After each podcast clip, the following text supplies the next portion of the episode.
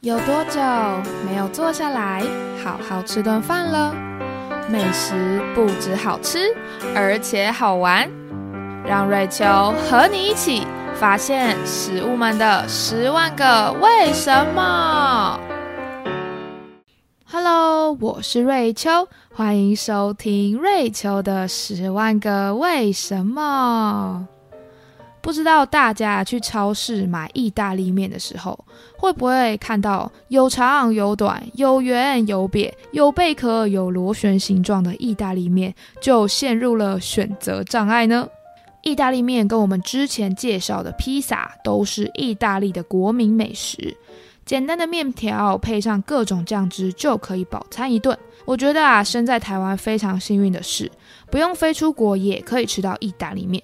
像是自己在家料理就非常方便，外面也有很多意式餐厅可以选择。不过这么有名的面啊，听说竟然不是意大利的，意大利人岂不是要崩溃了吗？所以今天我们就来说说意大利面的小故事喽。意大利面的历史啊，也许跟面包差不多久。因为只要有小麦粉跟水，就可以揉成面团，做出面包，做出面条。那虽然有一派的人说啊，意大利面是一二七一到一二九五年，意大利威尼斯商人马可波罗去中国时把面条带回来的。但是这么久以前就该出现的面条，要说它是在十三世纪才传到意大利的，实在是有点牵强。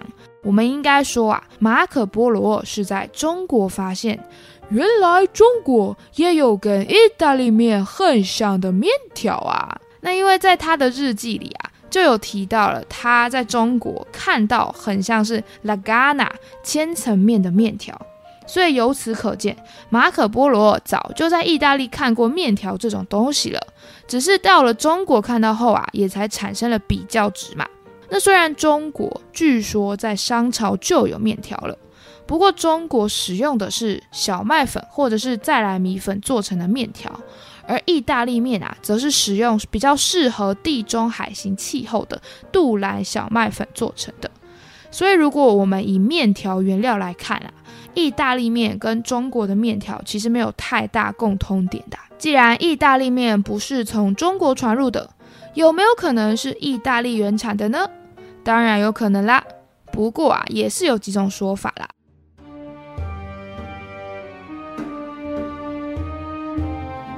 有一说是在几千年前，住在中亚的游牧民族贝都因人把面条带入意大利。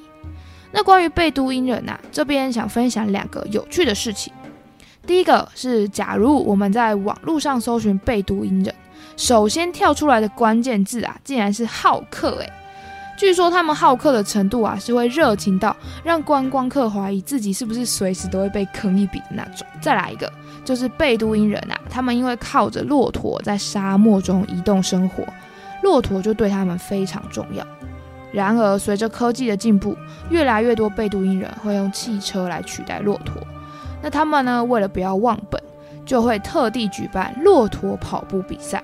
就是让部落族人们记得啊，骆驼才是他们最忠诚的好朋友。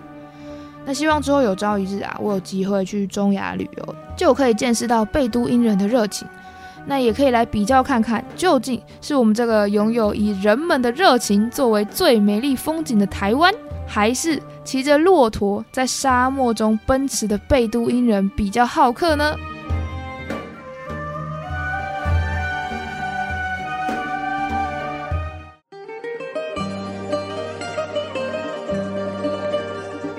外也有一种说法，是希腊人在西元前六世纪左右统治意大利时，在东北部建立伊特鲁里亚文明，就发现了使用叉子吃面的遗迹。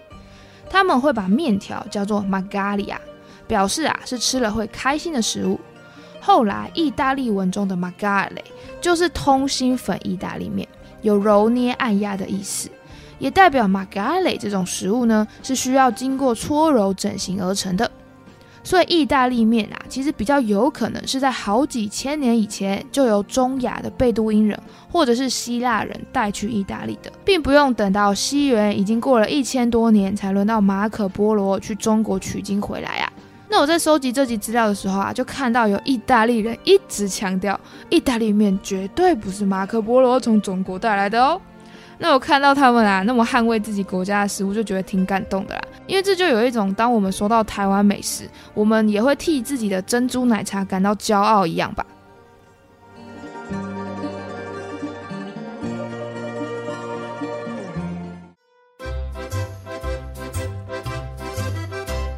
由此看来，意大利人也在好久以前就吃意大利面了。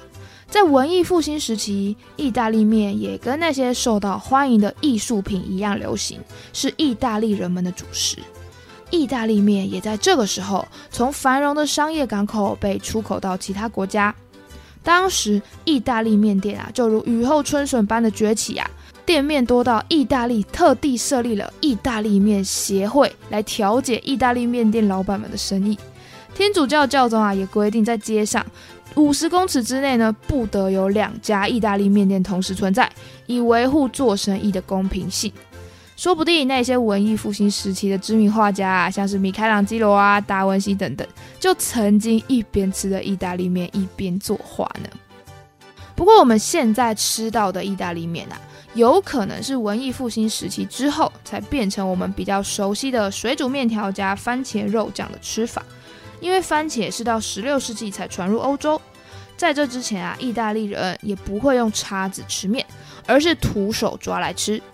他们也不是吃水煮面条，而是油炸的意大利面版本，或者是会把意大利面搭配生菜汁、猪肚、啄木鸟的鸟胸肉，还有风干葡萄酒一起吃的。那我们说完了意大利面的故事，再回到意大利面条的本身吧。前面说到，意大利面的原料是杜兰小麦，跟一般小麦做出的面粉非常不一样。那我这就给大家说说两者的差别吧。杜兰小麦的质地很硬，所以磨碎成粉的时候啊，会花更多时间。这过程啊，就会消磨掉比较多的淀粉质，它就没有办法像面包那样的面团适合发酵，也没有那么柔软。相反的。杜兰小麦做出来的面条就比较有韧性，可以做拉伸，变成各种形状。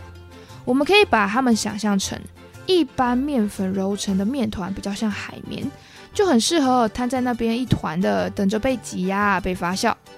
而杜兰小麦揉成的面团则很像是橡皮筋，可以不断的拉长再拉长。那我印象很深刻哦，之前我去一家标榜。用百分之百杜兰小麦粉做出来的手工意大利面店，老板就分享啊，现在市售的意大利面条除了用杜兰小麦粉之外，其实还有其他添加物。而他们家的面呢，是每天早上老板用纯粹百分之百杜兰小麦粉跟水揉制碾压出来的面条，所以呀，他们家的面口感比较硬，吃起来比较有嚼劲。所以那些吃惯市售意大利面的人啊，一开始可能会比较难接受，但是他们家的面才是真正的杜兰小麦意大利面啊。那我个人因为平常就比较偏好硬口感的面啦，所以他们家的面呢，对我来说真的是吃过最有嚼劲的意大利面，让我的用餐体验是蛮好的啦。至于是不是跟老板标榜一样是低 GI 减肥圣品呢，应该就见仁见智啦。我自己则是比较期待啊，之后有机会可以去意大利吃上一次真正的意大利面，来看看意大利人的面条啊是怎么样料理的，或者是他们如今还真的会用百分之百的杜兰小麦粉意大利面吗？假如有听众朋友啊有刚好吃过架杠的意大利面，也欢迎留言分享你们的经验哦。既然说到意大利面，当然要分享一下意大利人五花八门的意大利面喽，就很像是台湾的卤肉饭有分南有北嘛，卤肉有肥有瘦，有甜有咸，白饭也有偏湿偏干偏硬偏软。日本的拉面也有分面条粗细软硬的不同，还有汤头有各家不同的分类，所以意大利面啊也是有多达五百多种以上的。那我在查这集资料时啊，就真的很希望之后有机会可以去意大利好好吃上一回道地的各式各样意大利面。那刚好呢，今天就可以先分享一首由 Lady Pasta 意大利面小姐演唱的歌曲，来认识一下各种意大利面。那大家如果有兴趣呢，也可以去网络上搜寻 Annoying Orange Lady Pasta，就可以找到这首非常有趣的歌喽。Papa a star, Roma tomato, garlic, ooh la la, I'm so delicious. Forget spaghetti, I want linguine. Give me fusilli penne or ziti ravioli gnocchi or tortellini.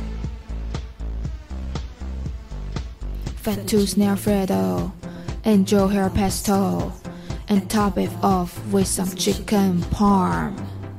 Just boil me and stir me once in a while as you heap up some sauce in the pan. Or donut sauce and butter instead. You can eat me completely bland.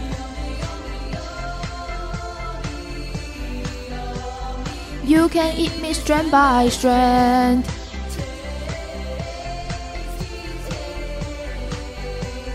I won't tell if your sauces can. 以下我就从这首歌挑几款意大利面来介绍给大家。虽然以前学英文时意大利面我是学 spaghetti，不过长大后啊，在路上看到意大利面店，会发现有一些店名呢会用 pasta 来命名，我就会很困惑啦。诶，啊，说好的 spaghetti 呢？查了之后才知道啊，pasta 是意大利面的总称，spaghetti 呢只是其中的一种，指的啊是台湾最常见的圆头长面条。用叉子很方便卷起来吃的那一种，这种面虽然在台湾的意大利面餐厅很常见，可以搭配各种酱汁，不过就有厨师表示，其实这种面呢比较不能吸附足够的酱汁啦，它比较适合清爽口感的清炒煮法。那相对的呢，fettuccine 则是比较宽的面，它呢就比较能有效吸附酱汁，可以搭配比较浓稠的奶油青酱来吃。像我之前呢，就去某间熟食店点了一个奶油咕咕意大利面，他们家就是使用宽面，不知道是不是当时的心理作用啦，就觉得吃起来这个面啊，真的有比较浓醇香的感觉。再来啊，也是台湾比较常见到的 bene 笔管面，它因为表面有压纹的设计，也可以容易的吸附酱汁，搭配番茄肉酱或是罗勒青酱就非常适合。那我记得小时候呢，我超喜欢把笔管面当做吸管来用的。在我的面吃到剩下一点点的时候呢，就会把笔管面拿来吸酱汁。不晓得有没有听众跟我一样幼稚啊？但呢，这对我来讲就是儿时对意大利面的记忆了。接着我想介绍的啊是 lasagna，就是一片片堆叠成的千层面，中间夹入肉酱。那如果再搭配起司去焗烤啊，根本超级罪恶的。但是啊，还有一种更罪恶的 macaroni 通心粉，它就是小小的弯弯月亮。那在意大利啊，这种小巧可爱型的意大利面呢，通常是会煮成一锅汤的。那也多亏有美国人的帮忙啊，这款通心粉呢，以 mac and cheese 之名，起司通心粉，在美国啊可是大受欢迎。这种面的吃法就是煮好一大锅的通心粉，搭配一大堆起司吃下肚的。听起来虽然非常罪恶，但是呢，在美国可是非常疗愈的灵魂食物啊。最后来介绍一款台湾比较少见的 ravioli 意大利饺子。那虽然它名为饺子啦，但是在意大利人眼中呢，它其实也是意大利面的一种哦。它呢是用意大利面的面团揉成的外皮，包入各种馅料，像是蔬菜啊、绞肉、起司，煮熟之后沾着酱汁吃，长得很像是正方形的小枕头。不过呢，听说要包这种饺子是需要下很大的功夫跟时间的。虽然呢，他们没有像台湾鼎泰丰小笼包一样把面皮折出十八折，不过必须要把饺子扔捏得非常平整，也是需要足够耐心跟细心的啦。